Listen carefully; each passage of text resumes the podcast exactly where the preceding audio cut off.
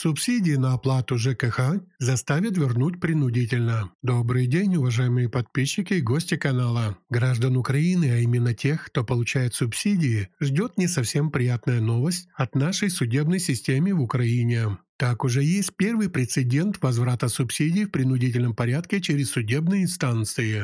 Оставайтесь с нами и не забудьте подписаться на наш канал, чтобы не пропустить наши следующие новости.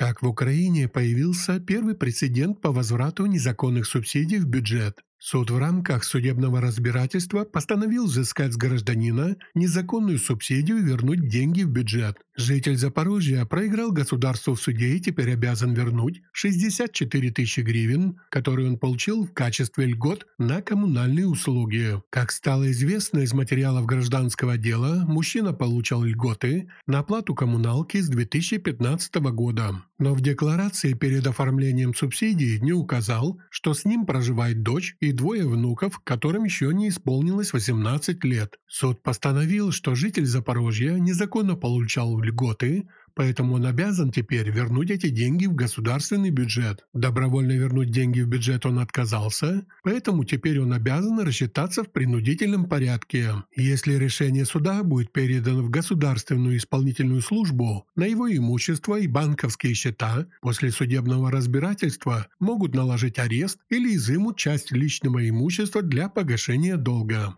К сожалению, судебная система не всегда стоит на стороне граждан вопросов субсидий, штрафов, взыскания обязательных платежей в пользу государства, поэтому гражданам в некоторых случаях очень сложно доказать свою правоту. Такими были новости на нашем канале. Оставайтесь с нами, подписывайтесь на наш канал. У нас новости только из проверенных источников. Больше новостей на нашем сайте Femida точка today, ссылка в описании к этому видео. Хорошего вам дня и ждем вас на нашем канале.